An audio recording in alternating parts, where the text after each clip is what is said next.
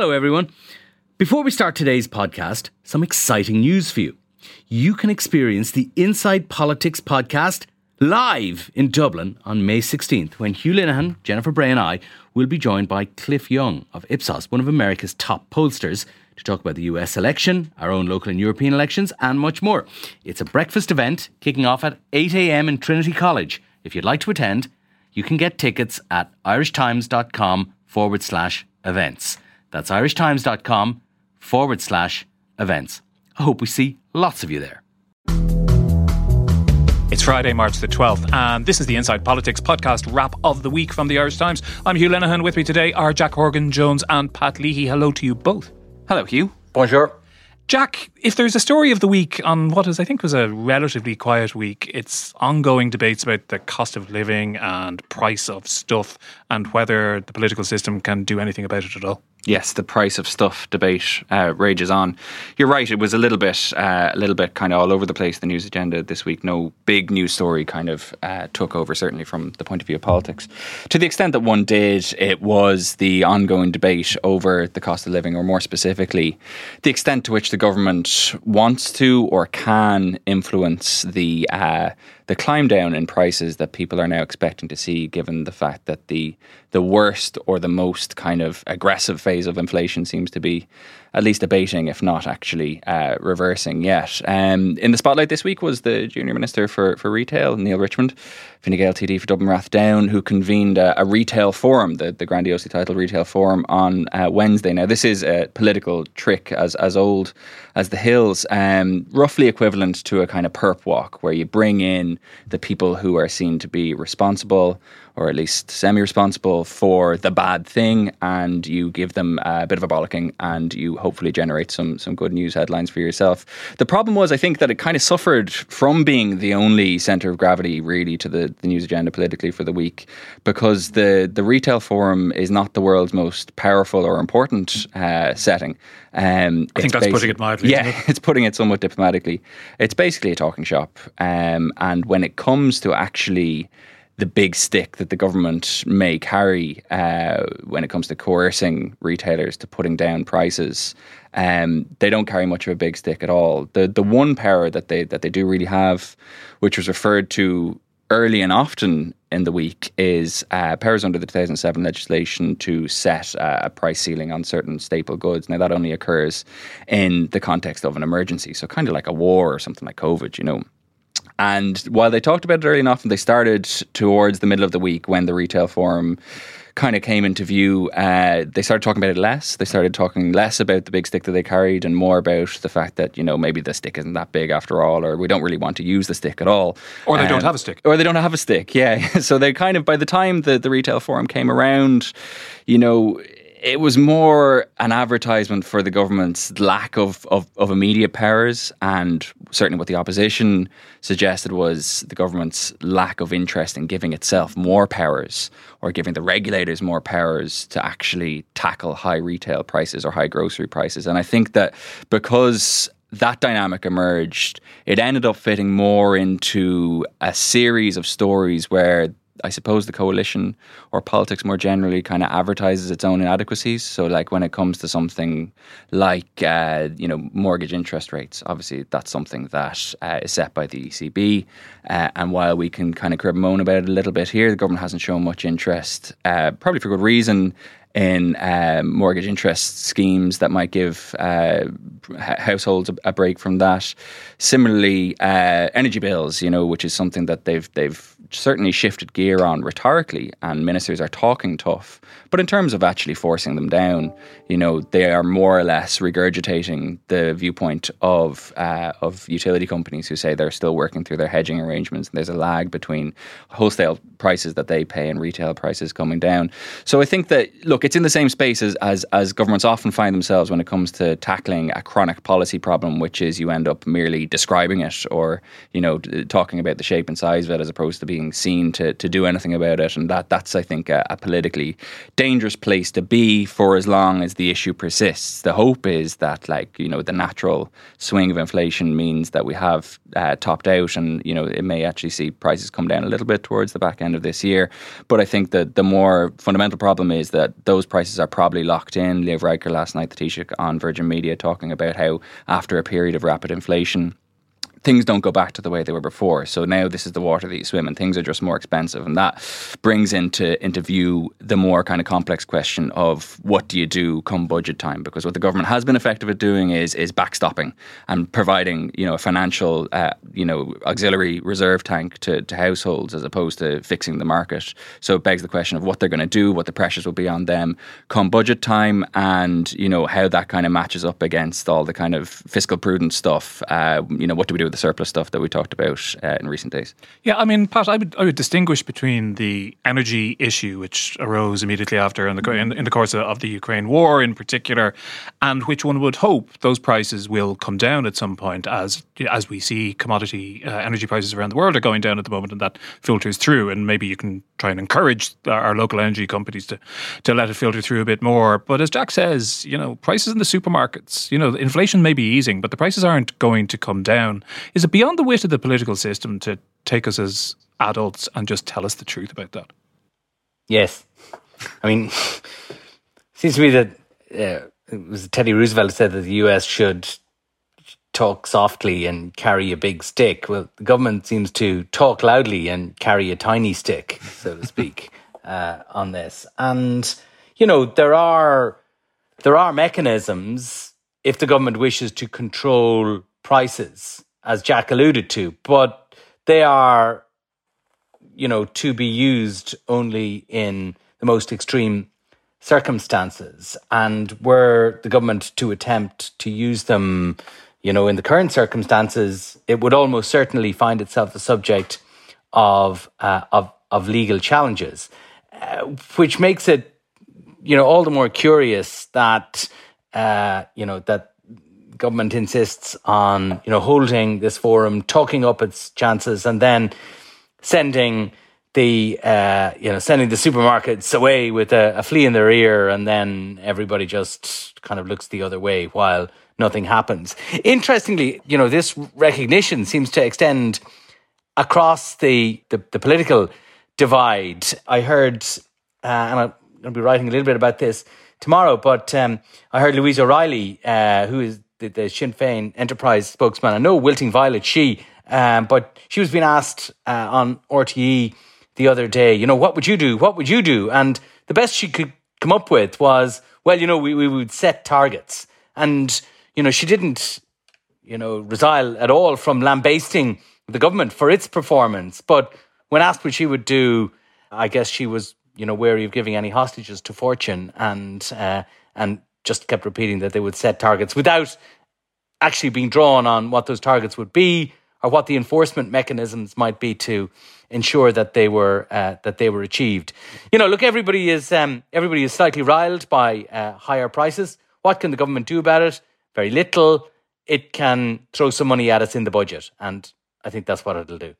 So, Jack, I mean, the real the real problem for the government here, as you say, comes later in the year when people start asking um, for measures in the budget of one sort or another to, to, to deal with this kind of crisis. And that can manifest itself in all kinds of ways. Our lead story in the Irish Times this morning is about um, very vociferous complaints from nursing homes who have residents funded by the, the Fair Deal scheme, which is a way in which the state subvents private nursing homes. But they point out that they get a lot less money than publicly funded nursing homes and that it's, um, that it's gone completely out of whack over the last few years. And I think there's a nursing home which is now which is now closing down. Those are the kinds of pressures that are going to happen across the economy in this kind of an environment after two or three years of relatively high inflation.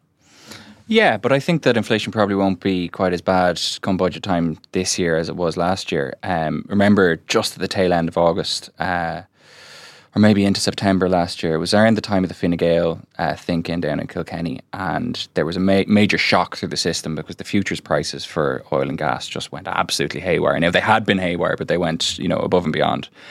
and the projections that the government were getting in on uh, household bills over the winter, one senior source described to me at the time, were more like a mortgage payment. Um, and it didn't quite come to pass, but something quite like it came to pass. But what that triggered was um, and what it went in tandem with was was yet another bonanza corporation tax take, and what it triggered was the the massive escalation really of supports that were outlined in the last budget. A bunch of them being one off, but most importantly being the the six hundred per household in three two hundred euro credits, electricity credits across the winter. Um, so I think the question will be, if we don't get a, a similar kind of shock, um, to what extent will the government uh, actually replicate that? Uh, and to what extent will this kind of uh, ad hoc, um, you know, goody giveaway, once-off payment become part of the budgetary furniture, which is a more kind of long or medium-term question, uh, and and how will it marry those obligations to um, the demands that I think would be actually louder this year for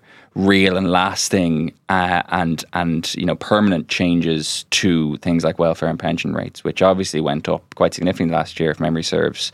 The weekly uh, the weekly uh, sum went up by twelve euros, but that was askance from the impact of inflation. Uh, it would have had to go up twenty euros to keep up with inflation. So uh, the, the the the view of those who advocate for higher pension and welfare payments is that we're already at a bit of a dogleg. We're already running to catch up with the impact of last year. And even if inflation is is less uh, than it was last year, nonetheless, you still have to compensate for that. So I think that you know they'll be they'll be under pressure on, on both those both those fronts. And I think that actually um, the the fight that they'll be the fight that they'll be most pressed on will be to keep away from those permanent increases. Um, because I think that in the final reckoning, particularly as as you know emergency style or really acute pressures from inflation kind of fade to the extent that you know people might like like the, the prospect of people not being able to pay a bill might might abate a little bit. Uh, ward, warding off those calls for permanent increases will be the row of of this kind of late late summer uh, early early autumn. Um, it should be said they, they, there will be increases, but it's the scale of them that they'll be they'll be warding off. I wonder though, Pat. I mean, this whole business of one-off payments as opposed to committing to you know to paying things forever uh, sort of emerged a lot during the COVID era, and the government's been quite fond of it over the over the last couple of years there must be a limit to it at some point. You can't just bake it into the system forever, can you? That you know, here, here's your one-off payments for next year. At some point, people will start expecting that they're always look at the Christmas bonus. They come Sorry every year. jump in, but like I mean, look at the Christmas bonus. You know, I mean that kind of. Well, that's that's yeah, that's the point. Christmas bonus isn't is never budgeted for. It's just given at the end of the year. Of course, there was a period when uh, the Christmas bonus was diminished. Yeah, during the. Um, uh, during the, the, the, late era of uh, of austerity, but uh, you know, I, I wouldn't overestimate the um, the extent to which there's a lot of long term thinking going in on this. Uh, Hugh, you know, I mean, as Jack says, there will be spending increases in the budget. I'd be surprised if they aren't, you know, similar in scale to last year, which you know, let us not forget, was by historical comparisons an extremely generous budget, about 7 billion euros in recurring budget day measures. But there was an additional, what really turbocharged it was there was an additional 4 billion euros in, uh, in, in, in one off measures. Now, you know, this is, uh, I repeated this, I think would be frowned upon uh, at at EU level because it is, after all, working against EU monetary policy or ECB monetary policy, which is you know to take money out of the uh, uh, to take money out of the economy in a bid to to curb uh, inflation. But you know when I don't think it'll be specifically prohibited by EU rules, and when um, when faced with the choice of annoying some people in Frankfurt are annoying some people in their constituencies. Um, I think uh, uh, I think the government is likely to choose the former. All right. I think our next story uh, is very different. Um, I find it absolutely fascinating, not just because of the, the details of the story itself, but because I think of what it reveals about the way Ireland uh, really works. Uh, it comes from our colleague Conor Gallagher, who is has written a book about the history of Irish neutrality, and I think we've all been aware, at least I have been, that somehow or other the Irish state gave a, with a nod and a wink relied upon the British armed forces to, uh, you know, patrol along the northern edge, the northwestern edge of Ireland and the Atlantic.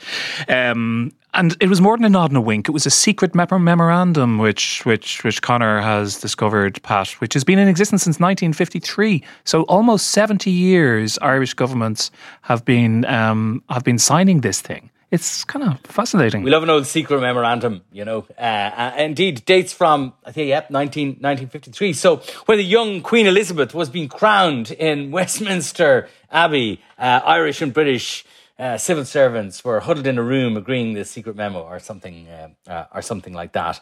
Um, I, I, I think the reason why this is, I mean, as you say, we, have always kind of suspected this for uh, for for years. The reason it is of, I suppose, added political potency now is that I think Irish neutrality is kind of is in focus at home and abroad in a way that it hasn't been. And that's because the entire security and defense context in Europe has been utterly upended by the Russian invasion of Ukraine. You have, you know, Sweden and Finland, formerly neutral countries, joining NATO. You have Germany, uh, you know, up, up, upending decades of precedent by agreeing to supply arms uh, to Ukraine, uh, putting in a hundred billion euro program of investment in its o- in its own armed forces, and all across Europe as a result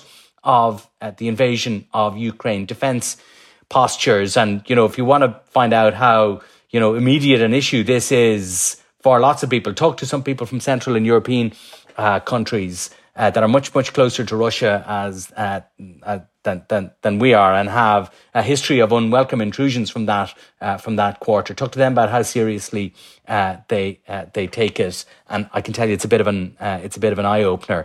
Um, and as a result of that, I think that Ireland's kind of nod and wink approach to international defence cooperation and our neutrality, under which we, I suppose, existed and indeed prospered under the protection of the NATO military umbrella since uh, since the 1950s without overtly contributing anything to it. I think that's I think that's under increased focus now, and it is, of course, you know, the right of this country and any other country to have its own foreign policy, and if we so choose to have that as entirely militarily un, uh, unaligned, but that's not really what we've been pursuing uh, for the last half a century, you know. Um, and, and and I think that what one of the things Conor's story does, and, and I'm sure his forthcoming book will will do, is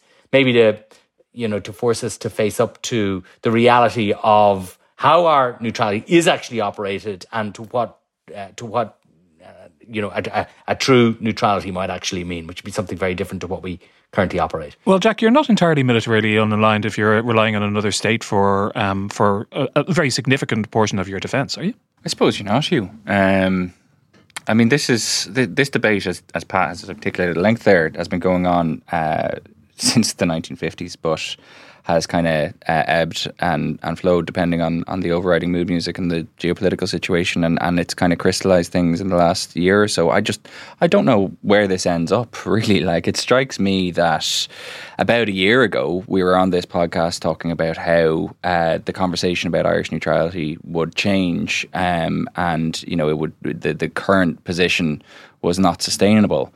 And since then, the conversation doesn't seem to have changed that much. We seem to still be having different versions of the same chat. Um, you know, the the Taoiseach has outlined this new uh, forum for discussing uh, Irish, I suppose, neutrality and, and and and you know security policy. That's the second forum of the podcast so far. Yeah, that tells us something. It, it, it feels a it feels a little like a kind of bit of a a bit of a kick to touch, and and oh, surely not, surely not.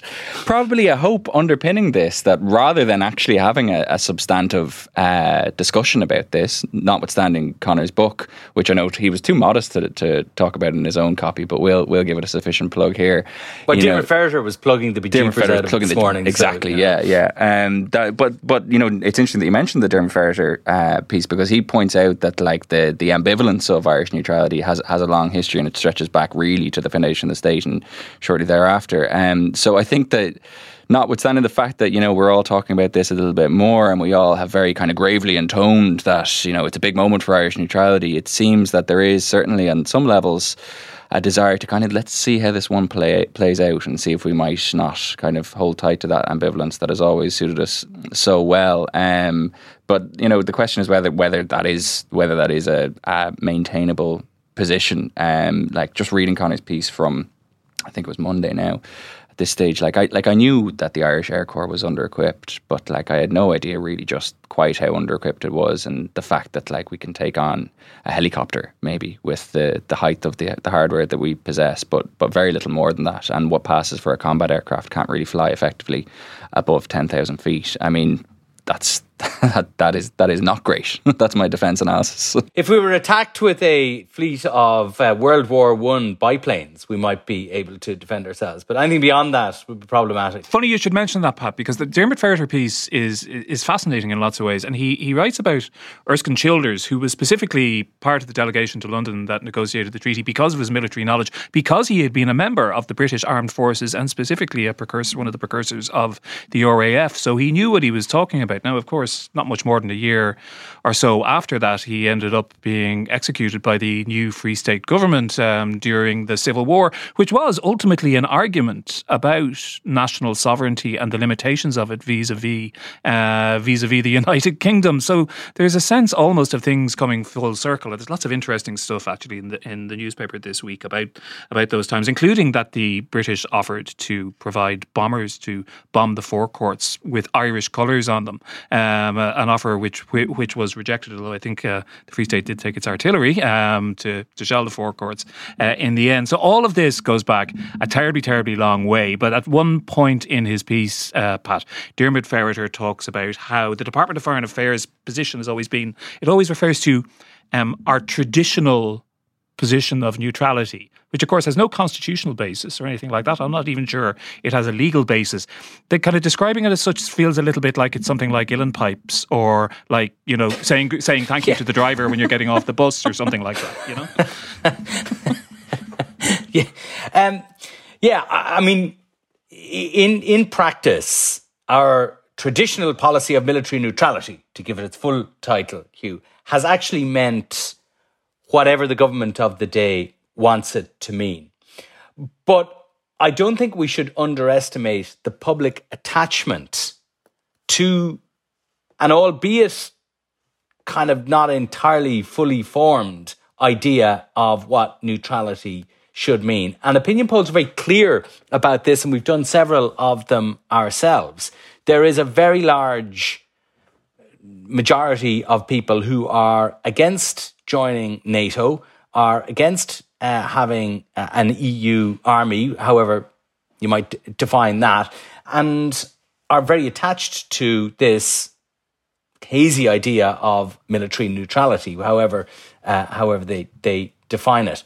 That having been said, right, there are two things I think that are pressing in on this uh, at the moment. One is the change security uh, and, and defense context in Russia uh, or in, in Europe rather as a result of the uh, the war in Ukraine that we referred to earlier. And increasingly you talk to politicians and officials uh, who are in meetings in the EU there is a, a, perception you know that Irish neutrality is not so much one of those quirks that people put up with uh, uh, with amongst other member states and more uh, uh, looks looks a bit more like freeloading to at least some people in the EU. The other thing I think that has changed the context on it is um, the fact that you know we know we now know that Russian naval exercises seem to be fairly regular off the west coast, and there is a growing fear that the internet cables that link the uh, US and the EU are being targeted for potential sabotage by uh, by Russia, and that is something that yeah, the EU, I think, um, is going to require action on. Notwithstanding the fact that I, I spent a couple of minutes there saying nothing's going to change, um, I do think that there is a chance that one of the kind of pillars of, of Irish defence policy could be unwound as a result of all this, um, and that's the triple lock. Uh, which is not a constitutional demand. Just explain what the triple lock Sorry, is. the triple lock basically means that you can't deploy more than a certain number of Irish troops. I think it's 12 overseas. Handful, yeah. Uh, with without three things happening: a, a, UN Security Council resolution, a formal decision uh, by the government, and approval by the Dáil. And and the first of those uh, things, the Security Council resolution, has been targeted initially by Fine Gael as not being kind of uh, match fit or, or or fit for purpose anymore because Russia is a is a permanent holder of a seat on the UN Security Council and uh, is obviously seen certainly in the context of Ukraine, but in, in a more general sense in global affairs as, as a bad as a bad actor these days. Therefore, it's not a sustainable position. So goes the criticism anyway that we would allow a bad actor or a bad faith actor uh, or someone who has unleashed a war in Europe to effectively have a say on our deployment of troops and our defence policy. And that is a position that it seems both Fianna Fáil and Fine Gael have. Um, and because it's not a constitutional requirement, because I think the I think the legislation is, is quite old, but I think it's been modified as recently as the 1990s, I suspect that there could be some kind of change there which allows a more kind of full throated participation in uh, whatever security, whatever kind of supranational security arrangements uh, emerge from the post-Ukraine shake-up, and this is something that the Taoiseach has been kind of more uh, more vocal on, uh, talking about how he wants to see Ireland play an increased part in whatever kind of European security structures emerge, uh, falling some way short of, of joining anything like NATO, but certainly putting our best foot forward on, on that front. So that's something that I think I think could be a lasting uh, a lasting uh, legacy of this if if if they actually have the political appetite for it, and if I suppose the Greens uh, were willing to, to get on board with it, I'm not sure exactly their position on it. No, we'll leave, we'll leave it there, but uh, I think uh, that is a subject we'll be returning to. Uh, before we take a break, uh, just to remind you that to read Diarmaid Ferriter's article today or Conor Gallagher's uh, really interesting article earlier in the week, or indeed lots of other coverage of that and many other issues, you'd need to be a subscriber to irishtimes.com. It's very easy to do that. You just go to irishtimes.com slash subscribe and you can sign up there. We'll be back after this. And you're very welcome back. Pat, I've been observing the uh, progress of this um, hate crime uh, bill through the Dáil and the Seanad. And it's quite interesting where criticism of it is coming from and the debate over it. Uh, quite different parts of the political spectrum. Paul Murphy was of People Before Profit was very critical of it in the Dáil. Michael McDowell was asking questions about it in the in the Seanad. Are they justified? Well, they're certainly justified in asking questions about it. That's their purpose, I guess, as uh, as legislators. There are very few issues I think you find that unify Mattie McGrath and Paul Murphy, but on this one they are uh, ad idem. Now, the the bill uh, is, uh, as you say, on its way through the Oireachtas. It has passed all stages in the Dáil. It now goes to the uh, to the Seanad. It's the um, hate speech and hate crime law. In actual fact, it so what it what it does very very briefly is it um, it rewrites the old incitement to hatred legislation and incorporates uh, and incorporates that making prosecutions for incitement to hatred easier. But there must be incitement to hatred incitement to violence uh, in that. And it uh, it introduced the idea of a hate crime where an existing crime is made more serious by the uh, by the application of hate or by the presence of hate towards somebody who has a protected characteristic. And that's important. So, protected characteristic is race, colour, nationality, religion, national or ethnic origin, descent, gender, sex characteristic, sexual orientation, or disability. And it's the gender thing, I think, that is going to get some attention in the Seanad. And this is on the back of a letter written by uh, Michael McDowell, uh, Senator, former Attorney General, former Minister for Justice, who's written to Minister for Justice Simon Harris asking for clarification of a couple of things before the bill gets to the floor of the Seanad, which I understand is due to happen in uh, about two weeks or so. And he has pointed out uh, something that I I confess I didn't notice in looking at this uh, in in the Dáil stages, and of which there was very little debate. In fact, I could find just one reference to it uh, in in the various Dáil stages. Uh, of the bill, and, and that is that it appears to expand the definition of of gender, and so he compares it to the the Gender Recognition Act, which establishes in law the right of a person to identify as either male or, or, or, female. And if they do so, then they are recognized. If they wish to do so, then that can be recognized in law. And that's already established uh, in law. But the definition of gender in the new bill, which will become the, the hate crime and uh, incitement to hatred act, if, uh, if, if if passed, the definition of gender in that is much broader, and it it it it says, it's best to read it out, I guess, uh, from uh, McDowell's letter. It says gender means the gender of a person, or the gender of a person, or the gender which a person expresses as the person's preferred gender, or with which the person identifies, and includes transgender and a gender other than those of male or female. So the law, the, the, proposed law, then appears to expand, as I say, the definition of uh, of gender to include transgender and include other genders or genders other than male or female. And Michael McDowell has written to the Minister for Justice say, "Could you please tell us what these are uh, before we have uh, before we have the debate?" And there it lies. As I, I don't think any reply is issued uh, to Senator McDowell yet, but uh, uh, I do think that this aspect of the bill, which, as I say, was only focused on very briefly during the um, uh, during the Dáil debates when Simon Harris declined amendments from, amongst others, uh, Aodhán uh, Ó Ríordáin, but in which he said, according to the transcript which I've read, that it, it he is deliberately expanding that that idea of gender. But I think that will be uh, very much subject for for debate and uh, and and Simon Harris, I think, well, if it is he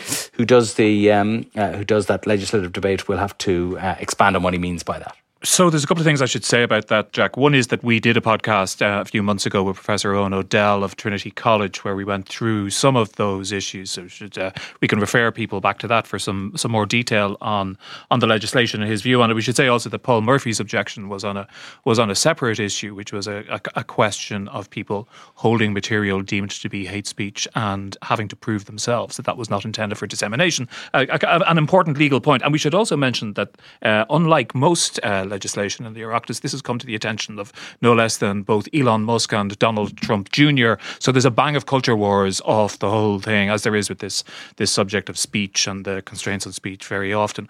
But this specific one, it does seem strange to me. I don't know what you think that an expansion of of the definition of gender in law, which is something one can debate and one can pass or not pass, as the case may be, should occur in this particular instance rather than specifically in in in legislation specifically relating to gender. In other words, an amendment presumably to the to the legislation that was passed on gender a few years ago, because it's a it, it, it's quite a change of the law, and it's a strange way to do it. I think that is the salient point, actually, Hugh. And I, I haven't covered uh, the hate speech legislation uh, as much as Pat, so I can't profess the same degree of familiarity with it. But I think that the key takeaway from this for me is that you know the the kind of politics of, of culture wars or identity politics or whatever construction you like to put in it seems to be coming closer to uh, to, to the kind of centre of the political discourse in Ireland, and it seems to me that something that is is not directly related to uh, the gender issue, um, or maybe is adjacent to it in some ways, or kind of brushes past it, such as this piece of legislation, can all of a sudden become kind of turbocharged with all the uh, the the the the baggage um, and all the kind of divisive uh, forces that tend to characterize the debate around around gender politics. Yeah, like you'll see no shortage of people. You've never find no problem finding people online who will claim that this is the end of Irish democracy if this legislation is passed, for example. Exactly, and and look, that's that's an interesting point as well. That a lot of this kind of bifurcation and uh, you know the the the the viciousness of the debate often is more visible online than it is in real life. But uh, I think that you know that can be a bit of a comfort blanket sometimes as well to to pretend that this only plays out online because of course it doesn't. It may be more visible online, it may be more vicious online, but it plays out in very real ways in the policymaking space and in both houses of the Oireachtas, as we can see. Um, so you know it will be fascinating to see how uh, Simon Harris, if if he is still the, the Minister for Justice who confronts this, how he engages with it, whether he responds to uh, to Michael McDowell and the nature of his of his response uh, not only for the purposes of the hate speech legislation, but also whether it sets a kind of framework for you know how do you engage with these these issues as and when they emerge in the policymaking space. But it is still just just to reiterate, it, Pat, is it not a strange way to go about that in the context of this legislation, rather than specifically in legislation that pertains to the subject of gender? Yeah, I don't know what the rationale uh, to it is. I mean, the just looking at what Simon Harris said uh, in the Dáil, language is constantly evolving. The approach I've taken in, in this bill attempts to future proof this legislation to a degree by defining gender to include genders other than male or female. But because he is essentially adding these to those list of protected characteristics which have special protection in law, it, it seems to me that it requires it requires a bit more definition than other, you know, than than something which suggests that other genders or other definitions of gender may appear at some stage in the future, and they too will have protection uh, of uh, of the law. So. Um, yeah, it is. It is. A, you're right. It is a peculiar way uh, to to to go about it. Um, but I guess we'll see what happens when it comes to the uh, uh when it comes to the Seanad. Um, at which point we will be even more interested than we normally are in Seanad debates. So, Jack, speaking of the Seanad, um, we were looking at uh, what articles caught our interest this week, and you were looking at a piece by Ted Smyth, who's a a prominent figure in Irish American circles, and he was writing about a subject which pops up a lot on the Irish Times letters page and sometimes on the Irish Times opinion pages, which is about votes for the Irish diaspora. Yeah, uh, so Ted Smyth had an op-ed piece in on uh, Tuesday. Um, talking about Irish America and the importance of the relationship and, and, and all the rest of it. Um, and then towards the end, it gets into this issue, um, which is one that, as you say, kind of pops up from time to time in the debate of, of how to accommodate or whether you should accommodate uh, the diaspora uh, within within the parliament here, uh, and it's something that I've always been extremely nervous about, and, and kind of had a, a, bit of a an aversion to just on the basic principle that like people living outside a jurisdiction, uh, it seems odd to me that they would be giving a say effectively on the laws that. Although lots of other countries do it, lots of other countries do it, but there's different ways of doing it, which I think where where where we should focus this debate. Um, just to finish the, the point that you know someone living outside the jurisdiction having an, an impact or a say on the laws that uh, that that rule those who live within the jurisdiction seems uh, strange to me. Uh, it seems it seems to me to be you know also susceptible to, to the whims of of you know a polity that exists overseas and the political predilections for someone uh, of, of, someone who maybe hasn't lived in the jurisdiction for a long time or left the jurisdiction as a baby or something like that or, just, or, or, never lived here at all or never lived you can get all. Irish citizenship exactly exactly that you know and and you know so for example uh, you know like the constitutional question will be an interesting one and and where and the, the dissonance perhaps between the the outlook of Irish America on the constitutional question uh, and the outlook of people living in Ireland, which I would imagine is is significantly more nuanced. Um, but I think he's he's he's describing an idea whereby one of the, the panels in the Seanad might be given over to representation. I can't remember whether he said it would be specifically for Irish America or for Irish people overseas, and and uh, that is is an idea that I think um, it goes some way towards a satisfactory uh, to addressing this issue satisfactorily because it, it stops short of giving you know you know Brooklyn a say in who gets uh, elected in Dublin Bay North um, but does go some way to accommodating the fact that the Irish diaspora is part of you know Ireland in in the broadest sense. But it doesn't totally kind of defang it and also cheapen the, the, the presidency a little bit by saying, oh, let's give all the citizens overseas a, a vote in, in, in the presidential election because sure the subtext of that is it's just a free shot anyway. It's not really it's ceremonial office anyway, so it doesn't really matter. So I think it's a, it's an accommodation that I think other jurisdictions have have done effectively. I remember uh, during COVID, we were when we when we brought in the um, the mandatory hotel quarantine, I was talking to some of the French parliamentarians who whose constituency is French people living overseas, and they sit in the assembly, and you know they don't have a, a, seat, you know, in France, but they represent the interests of people living overseas, and and they were advocating for French people living in Ireland whose travel rights had been curtailed in this in this instance, and I thought that that was you know a very useful and and real application of of that structure, whereby they were they were actually advocating effectively both in France and in Ireland for a distinct group, and I think that you know thinking closely and, and cleverly about a solution to this um, is something that we have to do. And I think that the Ted Smyth piece gets us some way down that road.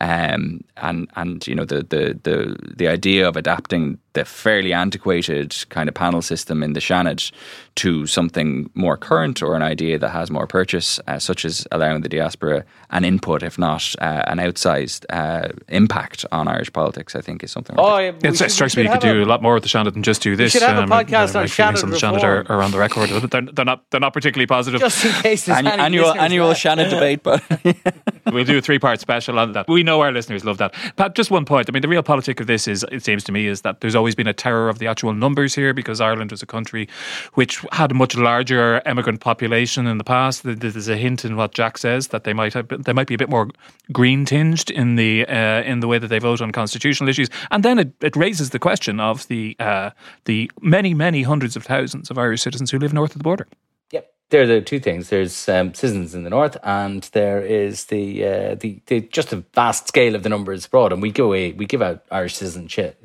citizenship, kind of almost almost anybody who wants it, you know. So uh, so obviously you've got yeah you've got difficulties there, but um, I, but I'd save all my thoughts on that for our Seanad reform special. Our seven, our seven part seven series. Part yeah. series. Uh, it's moved already up from three to seven. Um, Pat, what, what have you been reading this week? Yeah, the, the piece I um uh, I picked was from yesterday's paper by Janan Ganesh, whose uh, column we cop- we um, syndicate from the Financial Times, and he was talking about uh, the end of the the end of the pandemic, and uh, standing back from it, he was uh, his his case is actually that uh, you know the, the the West did pretty well in the in the pandemic, all told, and. Um, it's an interesting piece. I uh, I look. Uh, he says if if the future inquiries bear out the old Jeane Kirkpatrick line that we will uh, we may have to f- face the truth about ourselves, no matter how pleasant it is. Um, I'm not sure about. Uh, I, am not sure he's right about uh, everything, but it's an interesting piece, and of course we all look forward to the COVID inquiry whenever uh, whenever it happens. if only if only someone had written a book about it that we could use as a primer for the uh, for, for for the COVID COVID inquiry. Yeah, Jack, can you recommend anything? Uh, yeah, I recommend Conor Gallagher's book. no, buy my book. Buy my book. Make, one point to make uh, on uh, on that actually is that uh, I think when the COVID inquiry comes, um, that it, it shouldn't uh, limit itself to government. I think we should also have maybe a look at um, the enthusiastic zero COVIDers and uh, and their role in uh, in in. No, I, th- I absolutely agree. I think we should we should we should look at absolutely. Everything. I think there should be a module on the media, and I think that I should get two weeks off to prepare for my testimony. Pat, what do you think? Well, for two weeks we would expect really good jokes in your testimony. um, uh, finally, uh, speaking of the media, my article of the week is actually a live article. I like live articles. I like the way that they're sort of a pure play for the online part of what we do. They never appear in the newspaper, but they do something that regular newspaper articles don't don't do. Laura Slattery, who is a long-time lover of Eurovision, was doing the live article on the semi final, which took place in Liverpool on Tuesday. Eurovision was obviously the biggest story of the week and continues to be. The final is uh, is tomorrow night, and we'll be watching it in my house anyway. Um, Laura has a great turn of phrase. It's a really dry, witty piece. When you get a really good live article like that, you can read it back afterwards and still enjoy it, which I noticed that our readers were doing because it was still ranking in our top 10 24 hours uh, later. I'll be writing about Eurovision and the monarchy tomorrow, so there's my plug as well. we will leave it there anyway for today. Thanks very much indeed to Jack and to Pat. Thanks to our producer, Declan Conlon, our engineer, JJ Vernon. We're going to be back very soon after the weekend. Enjoy Eurovision. Uh, talk to you then.